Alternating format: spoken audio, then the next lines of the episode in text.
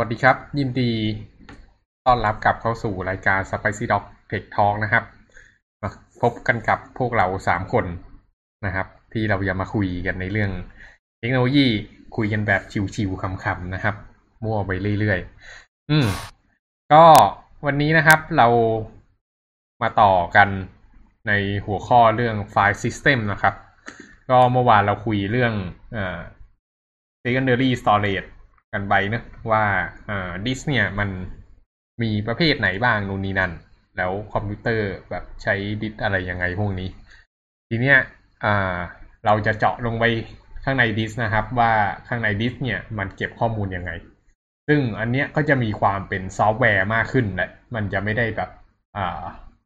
มันจะไม่ได้เป็นฮาร์ดแวร์จ๋าเหมือนหลายๆ session ที่ผ่านมา แต่ก็ยังมีความแอบสแต็กมากพอที่จะทำให้คนส่วนใหญ่เข้าไม่ถึงนะครับ อืม แต่ว่าก่อนที่เราจะคุยกันในเรื่องของ อ่าไฟล์ซิสเต็มเนี่ย เรื่องแรกที่เราต้องคุยกันก่อนคือเรื่อง partition นะครับ อืม ก็หลาย ๆ คนที่ได้ลง Windows ก็จะรู้จักไอ้ลง Windows เป็นลง OS เป็นพวกเนี้ยก็จะรู้จักเรื่อง partition กันเป็นอย่างดีเนอะคือดิสเราลูกใหญ่ ๆ ลูกหนึ่งเนี่ย เรา เอ่อ เราก็ไม่ได้อยากจะเก็บทุกอย่างไว้ข้างในไดซีนะ โดยเฉพาะ Windows เนี่ย Windows ปกติเราลงไว้ที่ไดซีแล้วบางทีแบบใช้ใช้ไปแล้ว Windows มันเน่าเงี้ย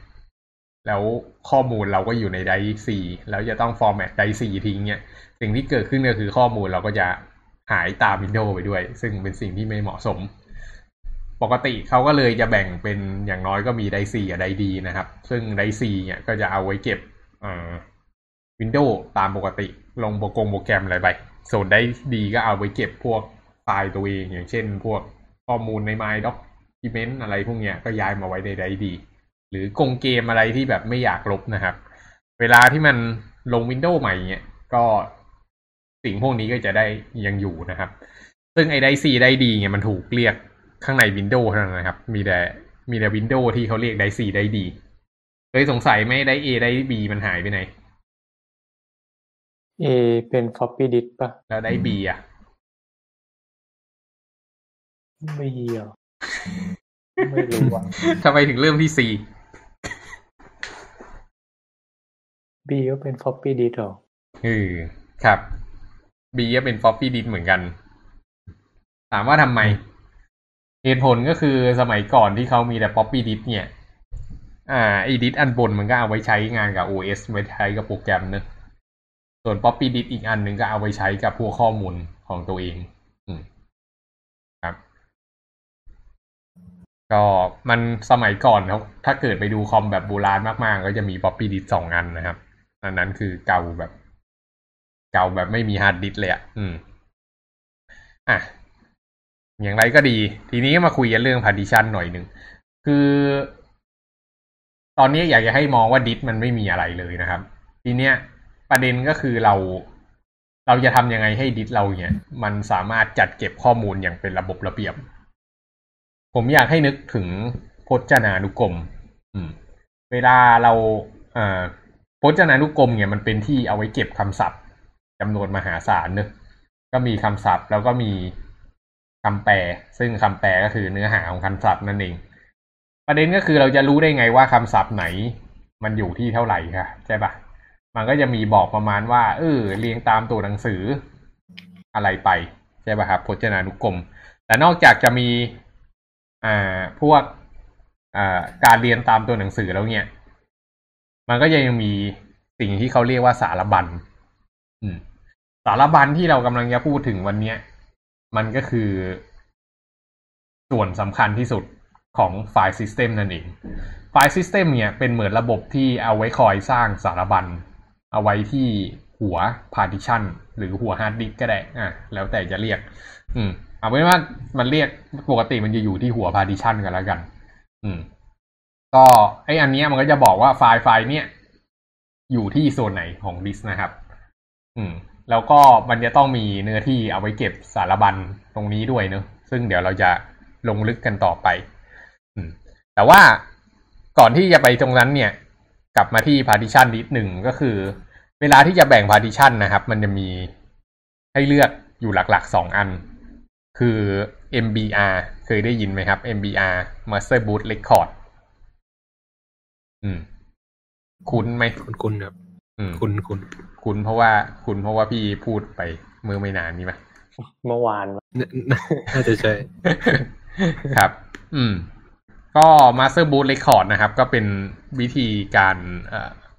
อันนี้ก็จะเป็นเหมือนแบบระบบ partition management อะชนิดหนึ่งก็อยู่มานมนานมากแล้วแล้วก็คอมแพตกับคอมพิวเตอร์สมัยโบราณ ใช้มาตั้งแต่ยุคดึกดำบรรตั้งแต่นู่นน่ะวินโดว์ยุคแรก ๆ เลยอะอแล้วก็ตอนหลังเนี่ยเขาก็พัฒนาขึ้นมาเป็นอีกอันหนึ่ง เขาเรียกว่า GUID partition table นะครับ ซึ่ง GUID ย่อจากอะไรวะ อ่าครับพี่ครับ ไม่ใช่ไม่ใช่นะมัน GUI UID อ่า มันเรียกว่า อ่า universe เอ้ยใช่เหรอวะ ไม่แน่ใจเออดี GUID เนี่ยเอาว่า GUID มันเป็นเหมือนเลขของ partition น่ะ ถ้าเกิดใช้ Linux นะครับ อืม globally unique identifier เออ อะไรประมาณนั้นนะอืมอืมแต่จริง ๆ แล้วเนี่ย อ่าสิ่งที่มันใช้งานกันจริงๆอะเขาเรียกมันว่า GTP เอ้ย GPT นะครับ อืม GPT เนี่ยก็ย่อมาจาก GUID partition table นั่นเองก็อันนี้ก็เป็นระบบ partition table แบบใหม่เนอะอืม ทีนี้มันมันมันมีดียังไง คืองี้ปกติที่เราแบ่ง partition กันนะไม่รู้จำกันได้ไหม มันจะมีสองมันจะมี partition สองประเภท อันแรกที่เรียกว่า primary กับอันที่สองที่เรียกว่า logical คุณคุณไหม ตอนลง Windows ให้ลง primary ป่ะเออ primary จะต้องอยู่ที่หัว อืม อืม แล้วก็ logical เนี่ยส่วนใหญ่เราจะเอาไว้เก็บข้อมูลของเราเอง ทีเนี้ย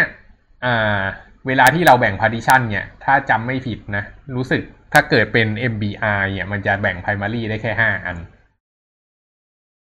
ถ้าเกิดอยากจะแบ่ง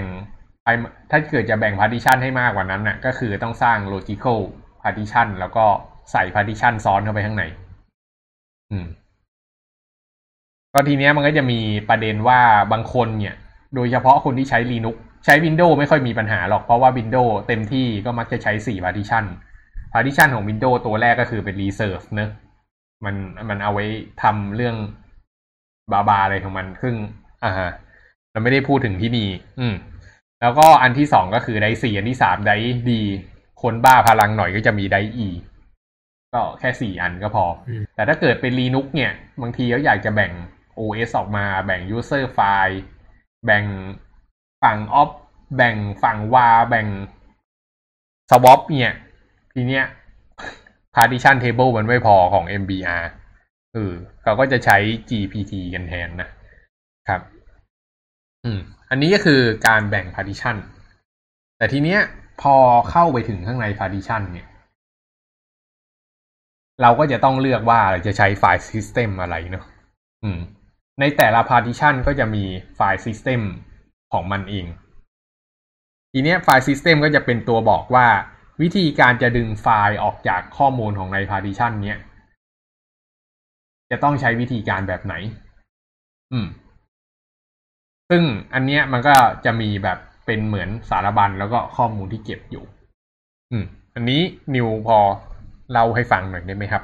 ว่าเวลามันเก็บไฟล์ตรงเนี้ย มันเป็นยังไงบ้างนะอืม ได้ครับ แต่ก่อนอื่นต้องมา ต้องมาดูก่อนว่าไฟล์มันต้องมีอะไรบ้างครับ อืม อืม ไฟล์เนี่ย มันจะมี มันจะมีสิ่งที่เรียกว่าการทำ name pair อยู่นะครับอืมคือมันจะมี name สองสองชื่อ คือมีชื่อชื่อสองชื่ออืมชื่อแรกเราเรียกว่าเป็น user readable name ก็คือเป็นชื่อที่เราตั้งอะอืมชื่อต่อมาเป็นแบบ low level name มหรือว่าเรียกอีกอย่างว่า inode name อันเนี้ยอืมไอ้อันเนี้ยเป็นชื่อที่ system ใช้อ้างอิงไฟล์ตัวเนี้ยจริงอืมครับๆอาเป็นยังไงหรอกนะครับ ทีเนี้ย ในในตัวของไฟล์ system อะสิ่งที่ตัวไฟล์ system มันต้องจะต้องเก็บอะอันแรกคือ boot control block อืมมันเป็นส่วนที่เอาไว้บอกข้อมูลของดิสครับ ให้ OS รู้ว่ามันแบบ มันดิสนี่มันมีอ่ามันเป็นยังไงอะไรเงี้ย อืม อืม แล้วก็รวมถึงมีการเก็บ bootstrap ที่ผมเคยพูดไปในเมื่อวานเนี่ยครับ อืม อยู่ในส่วนนี้ อืม อันต่อมาก็เป็น volume control management อันเนี้ยจะบอกข้อมูลเกี่ยวกับ partition อืมว่าไอ้ดิสเนี่ยมันมีมันมี partition ยังไงบ้าง อะไรเงี้ยครับ แล้วก็บอกว่ามันมี volume เท่าไหร่ แต่ละ partition อะไรเงี้ยอืม อืม อันสุดท้ายก็คือเป็นไฟล์ control block ไอตัวเนี้ยจะเป็นตัวที่บอกรายละเอียดของไอไฟล์ทั้งหมดอยู่ในเนี้ยเหมือนเป็นเหมือนเป็นสารบัญแล้วกันอืมบอกว่าไฟล์เนี่ยมันเก็บอยู่ที่ไหนบ้าง แล้วก็มีมันจะมีเก็บข้อมูลบางอย่างของไฟล์ไว้ด้วยในเนี้ยครับอืม ขึ้นอยู่กับว่าเราใช้เทคนิคไหนในการในการจัดเก็บไฟล์ เดี๋ยวอาจจะพูดอีกทีหนึ่งครับ อืมแล้วก็ชื่อที่เก็บอยู่ในเนี้ยก็คือเป็น inode name ที่ผมบอกไปอืมครับครับ อันนี้คือสิ่งที่เก็บอยู่ในไฟล์ system ครับ ประมาณนี้ครับ อืม อืม โอเค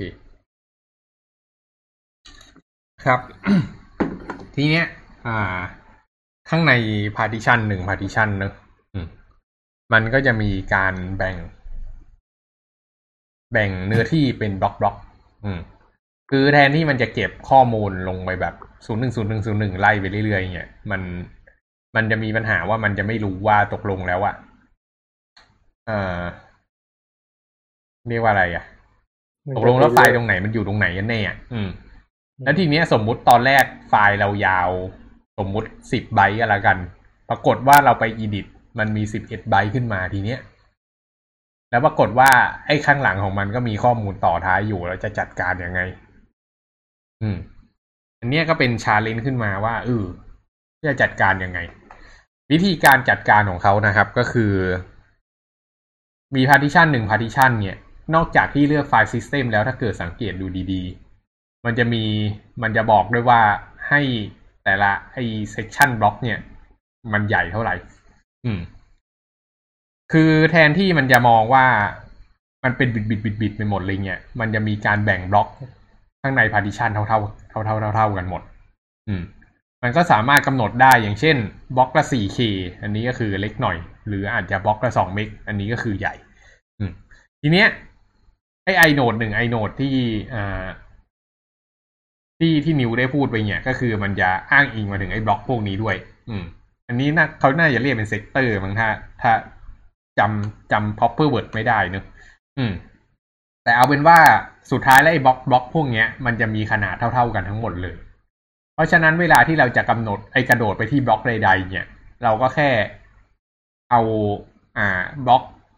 บล็อกที่เราต้องการน่ะ คูณกับขนาดของบล็อกนะครับ มันก็จะกระโดดไปถึงบล็อกนั้นๆ ก็เหมือนการ access array ปกติ ทีเนี้ยเวลาที่มันจะต้องทำงานจริง ๆ ก็คือ มันจะต้องจำไว้ว่า เออ ฉันจะไปเขียนข้อมูลเนี้ย มันก็จะไปค้นข้างในสารบัญก็คือไอ้ไฟล์ control block ที่นิวได้พูดถึงเมื่อกี้นะครับ ดูว่าเฮ้ยถ้าเกิดอยากจะเขียนไฟล์10เมกะไบต์เนี่ย มันจะต้องใช้จำนวนบล็อกเท่านี้ แล้วจำนวนบล็อกเท่านี้ที่ว่างอยู่เนี่ย มีตรงไหนบ้าง อืม พอมันหาเจอปุ๊บ มันก็จะไปเขียน เอาข้อมูลไปเขียนตามที่ได้รับคำสั่งมา แล้วมันก็จะเขียนลงสารบัญว่าตกลงตรงเนี้ยถูกล็อกข้อมูลเอาไว้แล้ว อ่า ก็ก็จะเป็นอย่างนั้น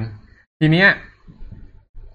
มันก็จะอาจจะมีประเด็นประมาณว่า สมมุติไฟล์ตรงเนี้ย มันมีการขยายขนาดออกไปไฟล์เดิมเนี่ย มันใหญ่ขึ้นแล้วข้างหลังมันก็ถูกบล็อกไปแล้ว มันก็สามารถกระโดดข้ามไปเขียนที่บล็อกอื่น ๆ ได้เหมือนกัน มันก็จะมีพวกตัวลิงก์อะไรพวกนี้ครับ ที่สามารถลิงก์ไปได้ อืม ก็อันเนี้ยก็คือหลักการคร่าวๆเกี่ยวกับการเก็บไฟล์ ไม่ใช่เก็บไฟล์เก็บข้อมูลข้างบนดิสข้างบน partition นะครับอืมโอเค พอมีคำถามหรือมีอะไรจะเสริมไหมครับ อันนี้มันก็ขึ้นอยู่กับขึ้นอยู่กับแต่ละเทคนิคในการเก็บนะครับ ว่าแบบสมมุติเราเรามีไฟล์ต่อเราจะไปต่อได้หรือเปล่าอะไรอย่างเงี้ยอืม ก็แล้วแต่เหมือนกันว่า ในในส่วนดิสนั้นเนี่ยมันเก็บมันมี method ในการเก็บยังไงครับ อืม ครับ เดี๋ยวผมพูดเรื่อง method ได้ไหมครับ อืม มาเลยครับ ครับ ก็นึกถึงว่าในดิสมันจะมีแบ่งเป็นบล็อกบล็อกๆนะอืมแต่ละบล็อกก็จะมีมีเหมือนเป็น index ของมันเอง ก็มีบล็อกศูนย์หนึ่งสองสามอะไรเงี้ยครับไล่ไปเรื่อยอืมๆทีนี้เวลาเราจะเอาไฟล์ขึ้นไปเก็บในบล็อก มันก็จะมีวิธีการเก็บหลายแบบครับอืมวิธีแรกก็คือแบบ ง่ายๆเลย เราเก็บแบบ contiguous เลย คือแบบต่อเนื่อง สมมติว่าไฟล์เนี้ยมันใช้พื้นที่สามบล็อก เราก็อาจจะเก็บตั้งแต่ศูนย์หนึ่งสองเนี่ยของไฟล์นี้อะไรเงี้ยครับ อืมอืม ซึ่งข้อดีของมันก็คือมันง่ายครับ มันง่ายมาก แล้วก็แบบเวลาเราจะอ่านอะ เราสามารถเข้าได้ถึงแบบเป็น sequential เลย คือเราเข้า random แล้วใช่ไหมครับอืมเราเข้าไปที่จุดแรกแล้ว แล้วเราก็อ่าน sequential ไปทะลุผ่านได้เลยอะไรอย่างเงี้ยอืม อืม แต่ข้อเสียของมันก็คือแบบบางทีมัน มันไม่มันต้องมีการ move ไฟล์อะบางทีเราไฟล์เนี้ยต้องการขยายพื้นที่เพิ่มอืมซึ่งไอ้พื้นที่ขยายเพิ่มอะมันก็จำเป็นจะต้องต่อหลังมันเท่านั้น แล้วถ้าไอ้ตรงนี้ครับเสียงหายต่อหลังมาฮัลโหลแล้วได้ยินไหมแล้วอะไรนะพอพอสมมติว่าเราจะเอาข้อมูลไปต่อหลังใช่ไหมแล้วว่าข้างหลังมันไม่ว่างมันมีไฟล์อื่นอยู่เงี้ย เราก็ต้องมีการ handle จัดการ ในการย้ายไฟล์อะไรเงี้ย มันก็อาจจะยุ่งยากในขั้นตอนตรงนั้นนะครับ อืม อืม แล้วก็อาจจะมีแบบ เขาเรียกว่าอะไร เป็น external fragmentation อะ อืม อันนี้ก็คือแบบ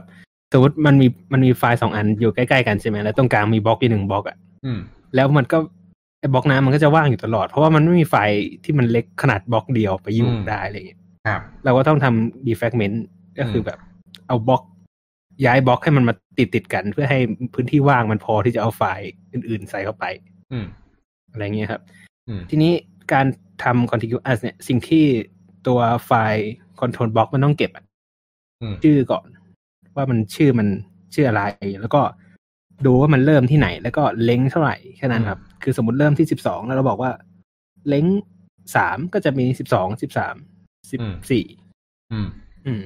ประมาณนั้นครับครับ วิธีที่สองวิธีที่สองก็คือการใช้ link allocation ครับอืมวิธีเนี้ย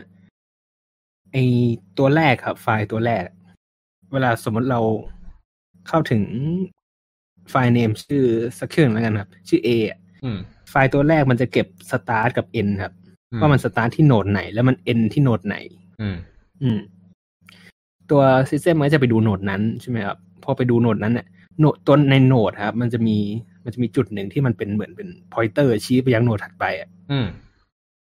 อืม แล้วมันก็จะไปเรื่อยๆโหนดถัดไปก็จะมี pointer ชี้ไปยังโหนดถัดไปเรื่อยอืมๆจนมาถึงไอ้โหนดที่มันโหนด end ที่ที่ system มันรู้ว่ามัน end ที่โหนดเนี้ยมันก็จะหยุดอ่านเองครับ อืม อืม อันนี้คือการทำ link allocation ครับก็เสียคือมันมันเข้าถึงตรงๆไม่ได้ เพราะว่ามันยังไงอะ มันไม่สามารถเข้าถึงบล็อกที่สองของไฟล์นี้ได้ตรงๆครับ มันต้องเริ่มตั้งแต่บล็อกแรกนึกออกไหมฮะอืม มันไม่สามารถเริ่มตรงกลางได้ ใช่อืมไม่สามารถแล้วไม่รู้แล้วก็มันก็ยากที่จะรู้ขนาดด้วย ว่ามันใช้กี่บล็อก อืม อืม มันมันไม่ได้เก็บขนาดของไฟล์ไว้ครับ ครับอันเนี้ยมันก็จะเป็น มันจะเป็นวิวัฒนาการของวิวัฒนาการต่อมามันจะเป็นแบบเป็นแฟตอย่างที่เราเคยได้ยินครับไฟล์ allocation table อืม ก็คือมันแทนที่มันจะเอ่อแทนที่มันจะเก็บไว้ในไว้ในตัว ไว้ในตัวของบล็อก แต่ละบล็อกอะมันก็เอาไอ้การลิงก์อะมาสร้างเป็น table เลย อืม อืม เพื่อให้รู้ตั้งแต่แรกอะว่ามันแบบมันต้องไปกระโดดไป table ไหนบ้างอะไรเงี้ยครับมันก็จะไวขึ้นเวลาทำ caching อะไรเงี้ย อืม อืม อันนี้ก็เป็นวิวัฒนาการของมันครับครับ วิธีสุดท้ายอันที่สามก็คือ การทำ index allocation อืม อันเนี้ยก็จะก็จะคล้ายๆคล้ายๆ FAT ครับอืมแต่ว่าแทนที่จะสร้าง table ขึ้นมา เราเอาบล็อกแรกของบล็อกแรกของตัวไฟล์มันอะอืมเป็น table ซะเลยอืมดูว่ามันต้องไปอันไหนบ้างอะไรเงี้ยอืมซึ่งมันก็ดีครับ แต่ว่ามันข้อเสียคือสมมติไฟล์มันเล็กอะไฟล์มันสองบล็อกเนี่ยเราต้องเปลืองพื้นที่อีกหนึ่งบล็อกเพื่อเก็บไอตัว indexing เนี่ยไอตัวเอ่อ table index เนี่ยอื มครับมันก็เปลืองเนื้ออันที่นี้ก็คือข้อเสียอืมใช่ มันก็จะเปลืองพื้นที่สำหรับไฟล์ที่มันเล็กครับอืมๆแล้วก็จริง ๆ มันไม่จำเป็นว่าต้องใช้สกใช้เมธอดเดียวนะครับมคือมันสามารถที่จะประยุกต์ใช้ได้แบบว่า ส่วนนี้ใช้เมธอดนี้ อีกส่วนหนึ่งใช้เมธอดนี้อะไรเงี้ย อืม อืม ขึ้นอยู่กับ OS ครับ อืม เอ่อ อย่างเช่นแบบว่าเราสมมติไฟล์มันเล็ก เราก็ใช้ contiguous แต่เมื่อไรไฟล์ใหญ่เราก็อาจเปลี่ยนเป็น index อะไรเงี้ย ก็ได้เหมือนกันครับเอ้ยมันน่าจะกลับกันมาถ้าถ้าไฟล์ถูกแล้วครับ index เหรอก็คือถ้าไฟล์มันไฟล์มันเล็กอะมันมันก็ใช้สมมติมันใช้แค่สองบล็อกอะไรเงี้ยอืมก็เก็บต่อไปได้เลย มันก็ไม่จำเป็นว่าต้องอ๋อทำไม่ต้องเป็นต้องเสียบล็อกอีกบล็อกเพื่อทำ index table ครับอ๋ออ๋ออืมอืมอืมอืมครับ อืม ครับ ก็ประมาณนี้เรื่องเมธอดครับ โอเค ข้อนั้นก็เป็นเหมือนท h e o รีนะเป็นทฤษฎีที่เล่ามาทั้งหมด ทีนี้กลับเข้ามาสู่โลกความเป็นจริงบ้าง ก็คือเรื่องเอ่อถ้าเกิด เราจะ format partition ทั้งทีเนี่ย เราจะใช้ไฟล์ system อะไรดีครับ อืม ทีเนี้ยเราก็จะแบ่ง OS เป็นหลักๆสามตัวนะครับ ตัวที่หนึ่งก็คือ Windows ตัวที่สองก็คือ Mac ตัวที่สามก็คือ Linux อืม ก็คนส่วนใหญ่จะอยู่ที่ Windows เนอะอ่า ตั้งแต่โบราณโบราณมาเนี่ย Windows ก็ใช้ไฟล์ System อ่า ที่ยอดนิยมจนกระทั่งถึงปัจจุบันก็ยังใช้งานกันอยู่ค่อนข้างมาก เนี่ย ก็คือ อ่า ที่ชื่อว่า FAT นั่นเอง FAT นะครับ ซึ่ง FAT มันก็พัฒนาการมาเรื่อยๆ จนกระทั่งมาถึง FAT สามสิบสองเนี่ย ก็คือเป็น FAT ตัวสุดท้าย อืม ที่น่าจะออกมาตอนประมาณ Windows ไม่ไม่แน่ใจ Windows อะไรแต่ว่าอยู่ อยู่จนถึง Windows XP เนี่ยก็เริ่มมีการเปลี่ยนแปลงเนอะอืม น่าจะสุดที่ น่าจะ น่าจะ น่าจะเริ่มตัวสุดท้าย น่าจะสุดที่ตัวสุดท้ายที่ Windows 98 แหละ ที่มีแต่แฟลชอืมสำหรับแฟลช32 เนี่ย ก็มีข้อจำกัดค่อนข้างมากนะครับ ก็คือไม่แน่ใจว่าทั้ง partition เนี่ยเก็บได้เท่าไหร่ แต่จำได้ว่าไม่ไม่ได้ใหญ่มาก แต่ว่าข้อจำกัดหลักเลยที่เจอก็คือ เก็บไฟล์ขนาดเกิน4กิกะไบต์ไม่ได้ ก็คือเมื่อไหร่ที่เราเอาไฟล์4กิกะไบต์ไปใส่เนี่ยถ้า OS มันไม่โวยวายขึ้นมาเนี่ย หรือถ้าเราแต่ถ้าถ้าเกิดเราจันทะลึ่งเอาไปใส่ได้แล้วไปอ่านเนี่ย มันก็ใช้งานไม่ได้อยู่ดี อืม เพราะฉะนั้นก็คือต้องมั่นใจว่าไฟล์ที่เราจะใช้ด้วย ไอ้ไฟล์ system fat เนี่ย หรือไฟล์ location table เนี่ย จะต้องขนาดไม่เกิน4 g b อืม ซึ่งแฟตเนี่ยก็ดีเหมือนกัน แฟตตอนนี้เขาเรียกว่าแฟต32นะครับ อืม ก็ไม่แน่ใจ32มาจากไหน อืม แต่ว่าทีเนี้ยน่าจะเป็นเลขอืมบิตของครับ MBS อะครับ อืม เพราะว่าเราใช้ fat table อะมันต้องมี แบบ address ที่ศูนย์หนึ่งสองสามอย่างเงี้ยอืม fat สามสิบสองน่าจะแบบว่า address แบบมีแค่สามสิบสองบิต ก็เลยเก็บได้สี่จิกอะไรอย่างเงี้ยครับ อืมอ๋อ น่าจะใช่ อืม ครับ อืมอืมโอเค แล้วก็แฟดเนี่ย ตอนนี้ อ่า ข้อดีของมันเนี่ยก็คือมัน compatible กับทุก OS เนอะทั้ง Windows Mac Linux Android ก็รองรับแฟดสามสองเหมือนกัน อืม แต่ยังว่าข้อเสียคือมันเก็บไฟล์ใหญ่ไม่ได้ แต่ถามว่าสี่กิกมันใหญ่ไหม มันก็ใหญ่นะ คือความเป็นจริงปกติเราใช้ไฟล์ ถ้าเราไม่ได้เก็บหนังอะ่ะ ก็มักจะขนาดไม่ถึงสี่กิกหรอก อืม ครับ ก็ส่วนใหญ่ก็เพียงพอสำหรับการใช้งานทั่วไป อืม แต่ทีเนี้ย อ่า แน่นอนมันก็ไม่พอ มันก็เลยมี เอ่อ ไฟล์ system เพิ่มขึ้นมาอีกตัวหนึ่งก็คือ exFAT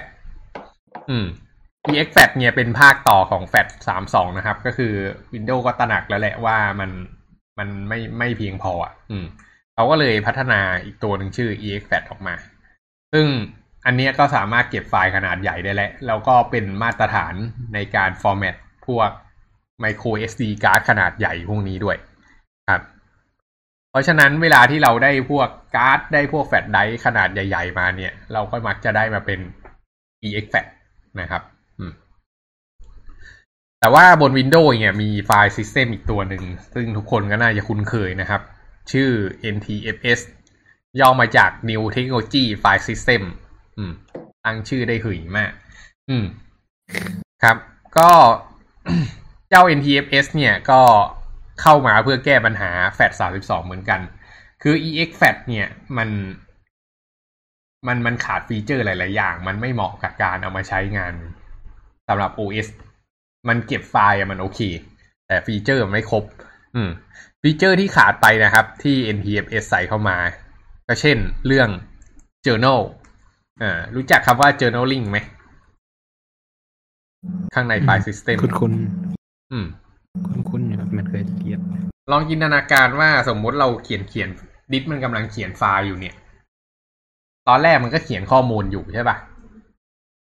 ครับ แต่มันแบบไ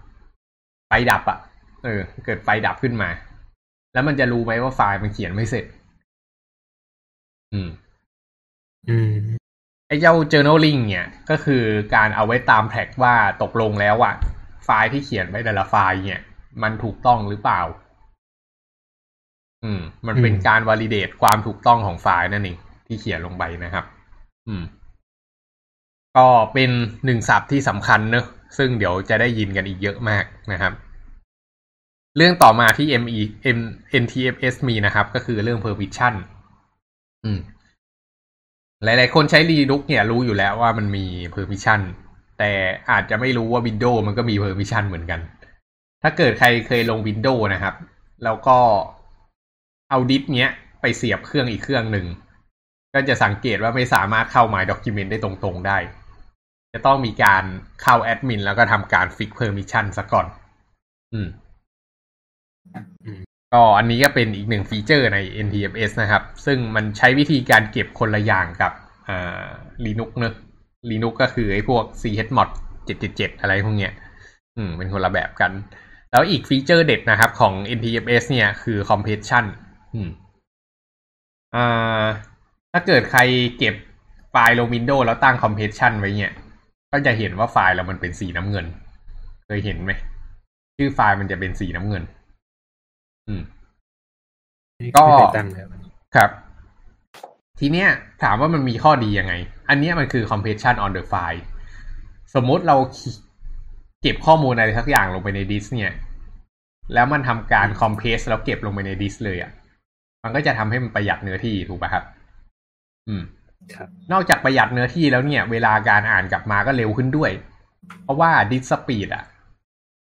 มันมีปัญหา disk speed มันเป็นคอขวดของระบบคอมพิวเตอร์ อันนี้ทุกคนรู้อยู่แล้วเนอะถ้าเกิด disk speed มันเอ้ถ้าเกิดดิสมันทำงานน้อยที่สุดเท่าที่จะเป็นไปได้อะแบบอ่านนิดเดียวก็ได้ข้อมูลครบแล้วเนี่ย มันก็จะเร็ว แต่ทีเนี้ยมันก็จะมาหนักที่ CPU แทน อืม กลายเป็นว่าเวลาเขียนไฟล์เนี่ย มันก็ต้องโหลด CPU เพื่อมา compress อ่านไฟล์ก็ต้องโหลด CPU เพื่อ extract นะครับ อืม ก็ NTFS ก็มี compression on the file อันนี้ก็เป็นเรื่องที่น่าสนใจแล้วก็ ไม่รู้สิ ถ้าเกิด CPU เหลือๆก็อยากชักชวนให้มาเปิด เพราะรู้สึกว่ามันมันดีครับ อืม แล้วถ้าเป็น SSD นี่ต้องเปิดนะครับก็เปิดไว้ก็ประหยัดเนื้อที่ไง อืมครับมันขึ้นอยู่กับว่าคอมเรา CPU เหลือหรือเปล่าอืม ซึ่งส่วนตใหลอญ่ดตลอดก็ไม่ควรเปิด เออใช่ ซึ่งส่วนใหญ่พี่เข้าใจว่าคอมส่วนใหญ่ของทุกคนก็ CPU เหลือเนอะอืม ยกเว้นคนที่ใช้ MacBook Air เนอะใช่ไหมเมลอืมก็เหลือถ้าไม่เปิดด็อกเกอร์เหลืออยู่แล้ว โอเค MacBook Air นี่แบบเปิดแป๊บเดียว แบบร้อนเอามือไปแตะไม่ได้เลย ตรงซ้ายบนเนี่ย อืม CPU ขึ้นแบบเก้าสิบองศาอย่างรวดเร็ว ครับเอ่อ anyway กลับมาเข้าเรื่อง ก็จบของ Windows ไปแล้วเนอะ ก็มาต่อที่ Mac ของ Mac นะครับอ่า File System พื้นฐานเขาเรียกว่า HFS หรือ Hierarchical File System ก็ conceptually แล้วก็ไม่ได้มีอะไรต่างจากชาวบ้านสักเท่าไหร่หรอก มันก็เป็นอ่าไฟล์ system ของ Mac นั่นแหละ อืมก็อันนี้ก็ Mac เขาก็ใช้มาตั้งนานแหละ บางคนเขาก็จะเรียก Macintosh File System นะครับ อืม แล้วก็มีปัญหาแบบเดียวกันกับกับแฟดเลยก็คือ พอถึงจุดหนึ่งปุ๊บ มันใหญ่ไม่พอ อืม มันก็เลยมีการขยายขึ้นมา เรียกว่า SFS Plus หรือ SFF SFF X10 นะฮะ ก็คือเพิ่มเครื่องหมายบวกไปข้างหลังนั่นเอง อืม อันเนี้ยก็ทำให้เก็บข้อมูลได้ใหญ่ขึ้นทำ journaling อะไรพวกนี้ได้นะครับอันนี้ก็เป็นฟีเจอร์เพิ่มขึ้นมา แล้วก็เมื่อประมาณปี 2017 ถ้าจำเลขไม่ผิดเนี่ย Apple ออกไฟล์ System ตัวใหม่ขึ้นมา ชื่อ APFS เออคนใช้ Apple เคยได้ยินกันไหม APFS อืม อืม ก็เขาเรียกว่า Apple File System นะครับ ก็เป็นไฟล์ System ตัวใหม่ของ Apple ที่ใช้กับ OS ตอนนั้นอะปี 2017 ไม่แน่ใจตัวไหน อืม ก็เรียกว่าเป็นฟีเจอร์ที่ผมรู้สึกตื่นเต้นจนเนื้อสั่น แต่คนอื่นไม่เข้าใจว่ามันส่งผลยังไง อืม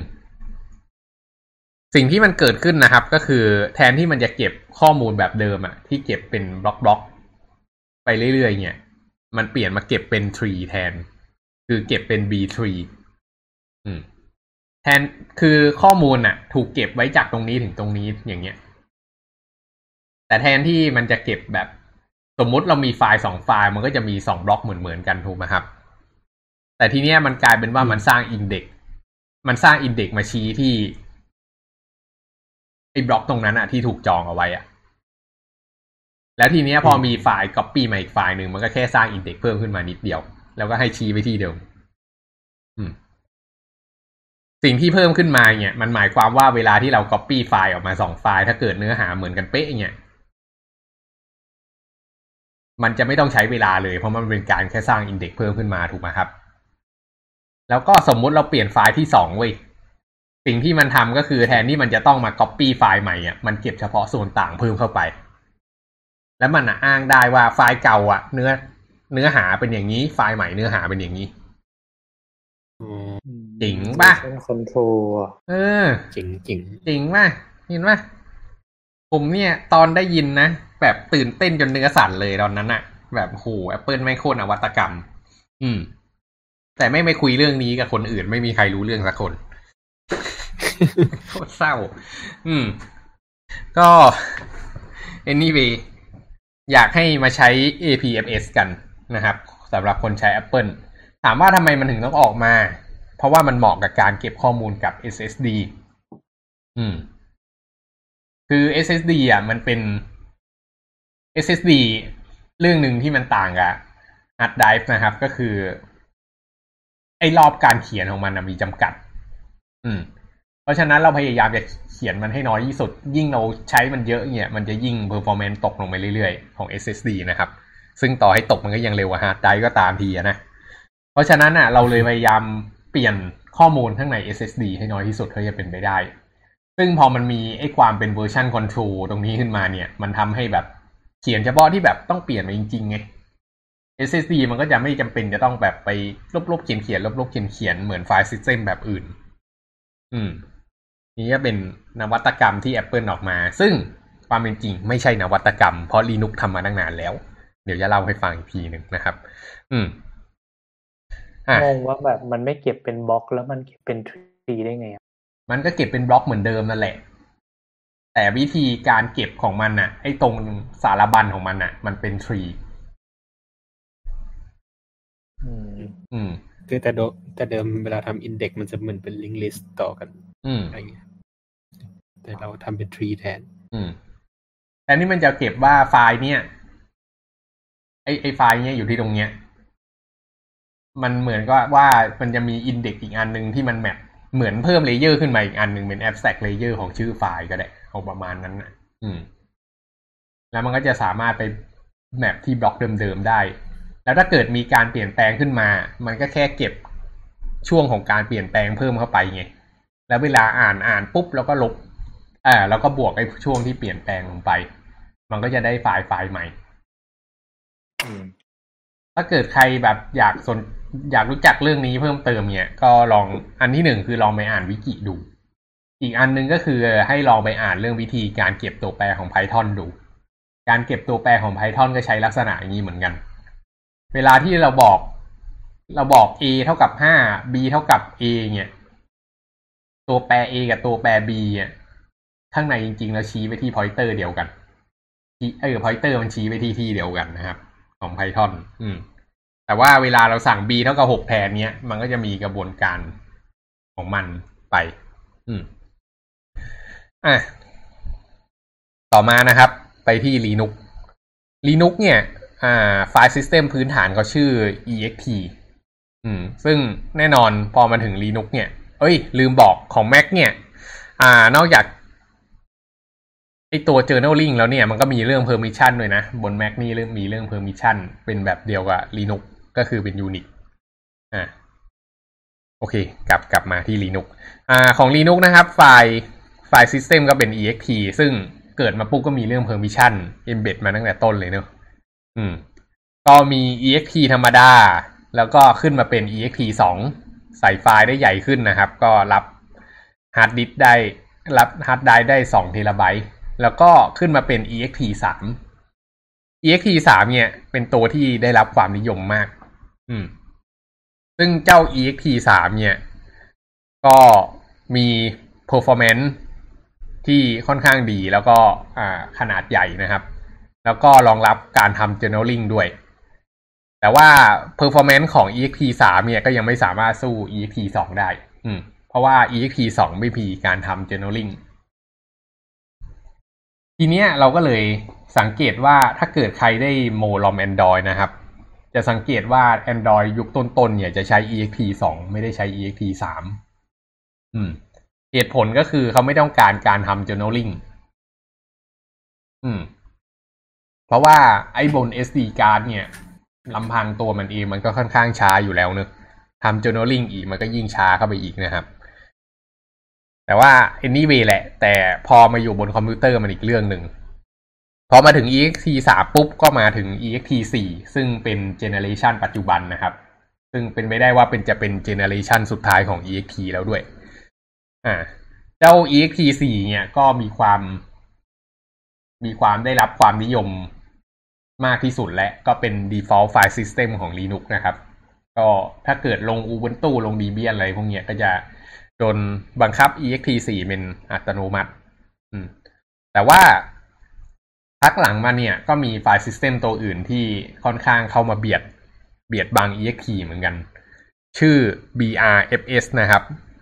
ย่อมาจาก better file system ซึ่ง brfs เนี่ยความเป็นจริงมัน พัฒนาต่อยอดมาจากไฟล์ system ตัวหนึ่งที่ชื่อว่า zfs อืม zfs เนี่ยเป็นไฟล์ system ที่เกิดมาตั้งแต่ยุค sun microsystem รู้จักกันใช่ไหม sun microsystem เป็นไม่รู้จักเป็นบริษัทที่สร้าง Java ใช่อือ๋มอแล้วก็ตอนหลังโดน Oracle Daystar ซื้อไป อืม ครับ ขอเมาส์หน่อยเถอะ Sun Microsystem เนี่ยเป็นบริษัทในดวงใจพี่เลย อืม เพราะว่ามันเป็นบริษัทที่สร้างนวัตกรรมเยอะมาก แล้วนวัตกรรมที่เขาสร้างมาเนี่ย ก็ปล่อยให้คนออกมาใช้ฟรีๆอีกต่างหากอืม ก็มี OS ตัวหนึ่งชื่อ Solaris นะครับ เป็น Linux อืม ชื่อ Solaris เอาไว้ทำเซิร์ฟเวอร์ แล้วก็แน่นอนมี Java เนอะอะ รู้จัก MySQL ใช่ไหมครับ Database ยอดนิยม ก็พัฒนาด้วย Sun Microsystem เหมือนกัน อืมอมสิ่งที่เกิดขึ้นก็คือ Sun Microsystem นะครับ ด้วยความที่ใจบุญเนี่ย บริษัทตัวเองก็ไม่มี profit อะไรนะครับ จนกระทั่งสุดท้ายก็ไปไม่รอด ก็ขายให้กับ Oracle ไป ซึ่ง Oracle เนี่ยเป็นเหมือน Dark Vader แห่งวงการเทคโนโลยี หลายหลายคนเกลียดมาก เพราะว่าไม่งชาร์จราคาแพงชิบหาย อืม ก็ดิวนั้นน่ะ เหมือนดิวพ่อพระพ่ายแพ้ให้แก่ตัวร้ายอะในวงการนะ ครับ แล้วคนก็กลัวกันว่า เฮ้ย แม่ง My MySQL แม่งโดน โดน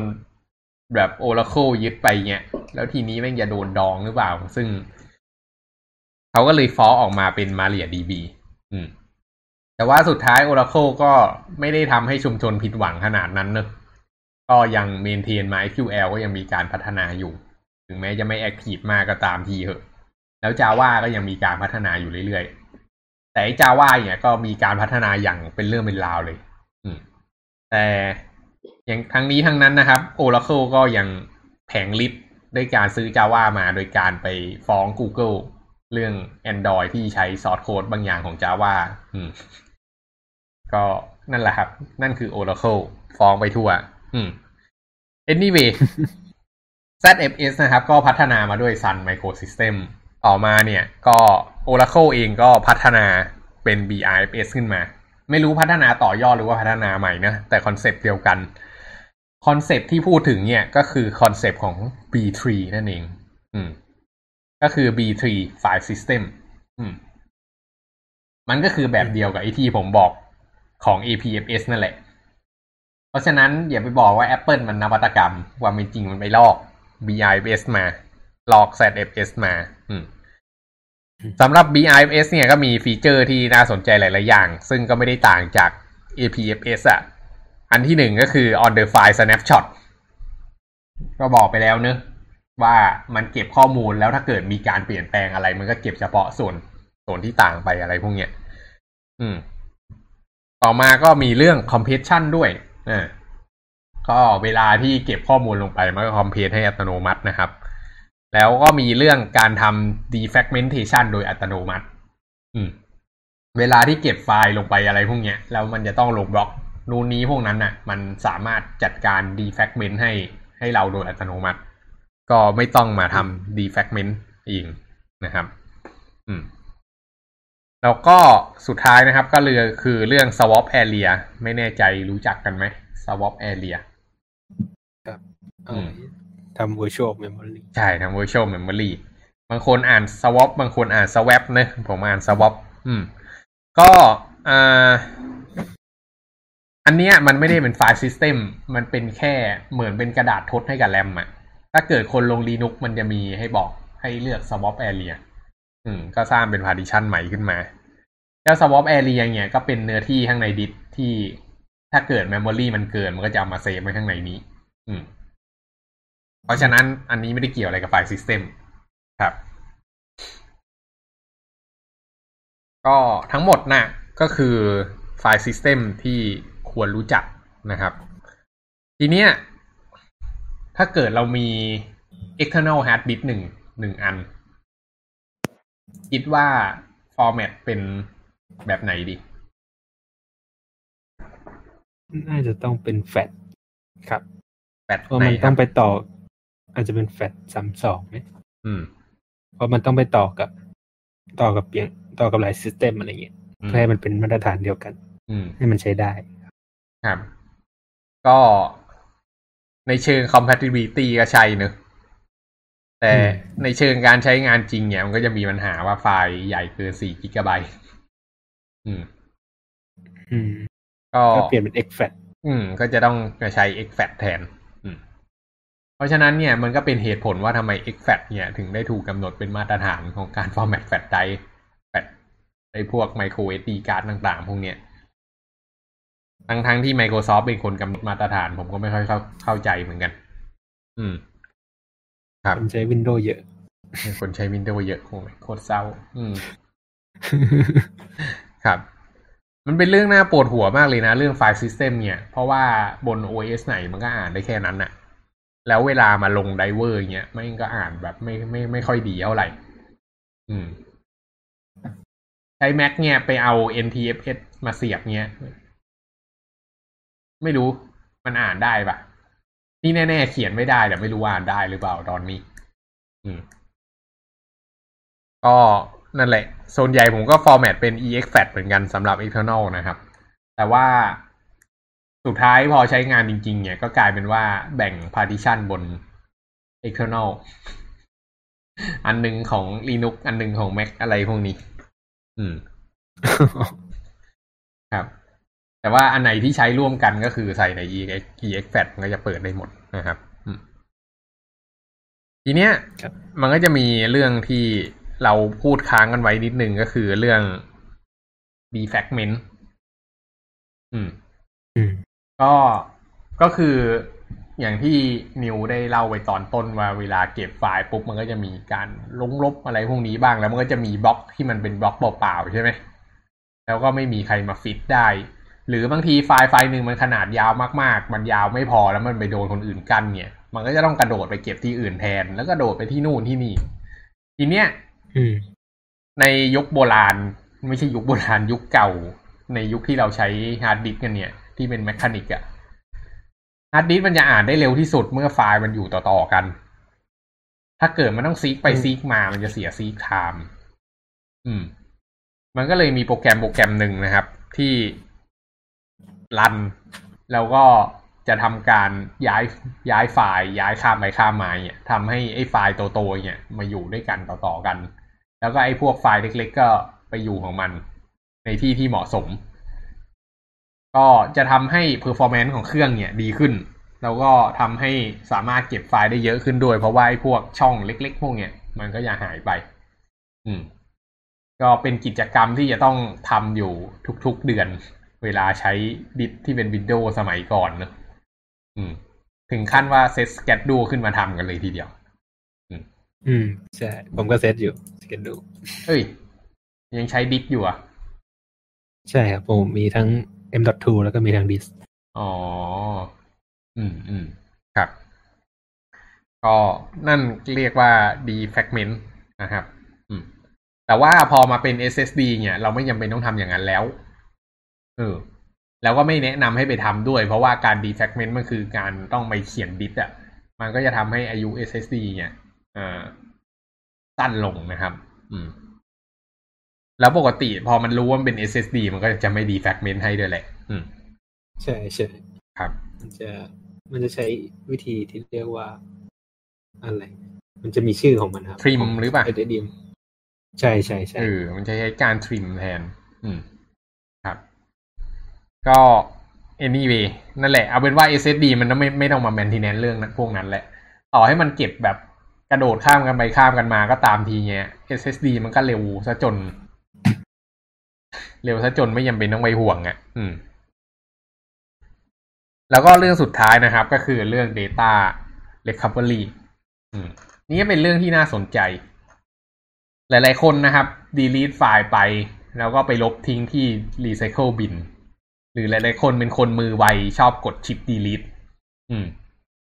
พอกดชิป delete เนี่ยสิ่งที่เกิดขึ้นก็คือ ไฟล์แม่งหายไปเลยถูกปะอืม แล้วก็บอก เฮ้ย ชิปหายลบผิดโฟลเดอร์ ก็ไม่ต้องตกใจ อืม เพราะเวลามันลบไฟล์เนี่ย มันไม่ได้ลบแบบ เรียกอะไรอะ มันไม่ได้ลบลบจริงๆที่ตัวไฟล์จริง ๆ มันลบที่ไอ้ตรงสารบัญที่เราพูดถึงเนอะ อืม เพราะฉะนั้นเรามันจะมีโปรแกรมบางประเภทนะครับ ลองไปค้นดูพวกไฟล์ recovery อะไรพวกเนี้ย ถ้าเกิดแบบฉุกระหุกลบไปจริงๆ เนี่ยก็ไปโหลดโปรแกรมมา แล้วช่วงนั้นแบบพยายามอย่าทำอะไรกับดิสก์เนอะอืม ก็โหลดโปรแกรมมาแล้วก็ลงให้เรียบร้อย แล้วก็ให้มันสแกน แล้วจะค้นพบว่าไฟล์เราความเป็นจริงแล้วยังอยู่ แล้วก็รีบรีบ recovery กลับมาซะอืม แต่ว่าถ้าจะไม่ผิด อืมครับ ครับ ครับว่ามาไอชื่อที่ไอพวกโปรแกรมนี้มันจะเห็นอะมันจะเป็นชื่อที่เป็น inode name นะครับอืมครับ รู้สึกว่ามันจะเป็นชื่อมั่วๆอืม เราก็ต้องดูไทป์มันว่าเป็นไทป์อะไร แล้วก็อืมลองเปิดเปิดๆดูอะไรอย่างเงี้ยครับใช่บางบางทีมันก็กู้ชื่อได้ด้วยนะอืม บางทีก็กู้ไม่ได้แล้วแต่ แต่ส่วนใหญ่จะเน่าครับ อืม ครับ แล้วก็ อ่า อีกอันที่บอกก็คือถ้าเกิดมีปัญหาพวกนี้ให้รีบ ให้รีบกู้ให้เร็วที่สุด อย่าใช้งานต่อ เพราะว่าถ้าเกิดเราใช้งานต่อเนี่ย สมมุติเราเขียนอะไรลงไปเนี่ย มันก็มีโอกาสที่ไฟล์ใหม่เนี่ยมันจะไปใช้เนื้อที่เดิมๆไอ้ตรง แล้วมันอาจจะไปเขียนทับไอ้ตรงเนื้อที่ไอ้ไอ้ตรงไฟล์เดิมที่เราเพิ่งลบทิ้งไปที่เราต้องการอะ อืม ครับ อืมก็นั่นแหละ อันเนี้ยก็เป็นวิธีหาเงินอย่างหนึ่งของพวกช่างซ่อมคอมนะครับ เอาไว้คอยกู้ข้อมูลรูปภาพที่มันลบไปอะไรพวกเนี้ยอืม ก็ได้ตังค์เป็นกอบเป็นกำอยู่เหมือนกันนะ เพราะว่าบางที ตอนนี้กลายเป็นว่าข้อมูลน่ะมันราคาแพงกว่าฮาร์ดแวร์แหละอืม ครับอืมโอเคน่าจะประมาณนี้ของเรื่อง file system คำถามครับ ถ้าสมมุติว่าเราเราเราลงเราอยากลงแบบ Btrfs อย่างเงี้ยคือ คือเวลาเราลง Linux มันจะ format ให้เองอ่าตอนที่ลง Linux เนี่ย มันก็จะมีคอนโซลเอาไว้ลงเหมือนตอนลง Windows อะแต่ว่ามัน advance กว่าเยอะเลยอะเหมือน advance โคตรจนกระทั่งคนอาจจะงง อืม มันก็สามารถเลือกได้ว่าเราจะแบ่ง partition แต่ละ partition ขนาดเท่าไหร่ แล้ว partition นี้จะเอาไป mount อะไร ซึ่ง Linux มันจะมี mount slash mount home mount var อะไรพวกนี้ใช่ปะอืมอืม ก็ถ้าเกิดอยากได้ partition ไหนเป็น BIFS อะก็เลือก partition นั้นให้เป็น BIFS ครับอ๋อ นี่คือมันไม่จำเป็นต้องทั้งดิสทั้งรูปอ่า ไม่จำเป็นไม่จำเป็น เฉพาะ partition file system ที่พูดถึงอันนี้คือระดับ partition อืม อืมไม่ไม่มี file system ขนาดดิสอืม ของดิสมันจะเป็น partition table อืมครับอืมแต่ว่าแล้ต้วองก็ของ Windows นี่มันจะ NTFS อัตโนมัติหรอของ Windows ตอนนี้เป็น NTFS อัตโนมัติครับ Windows ยังไม่มีการทำไฟล์ System ที่เป็นแบบ เป็นแบบ เป็นแบบ B3 อะ อืม จริงหมายๆก็ถึงว่ามันมีมันมี exFAT ป่ะเฮ้ยมันมี FAT สามสองไหมมีแฟดสามสองก็ยังมีให้เลือกอยู่ อืมเอ้ยไม่แน่ใจ Windows 10 ยังมีอยู่ปะพี่คิดว่ามันควรจะมีอย่างน้อยสามออปชันนะ อันที่หนึ่งก็คือแฟดสามสองอันที่สองอันที่สองก็คือ NTFS อันที่สามก็คือ EXFAT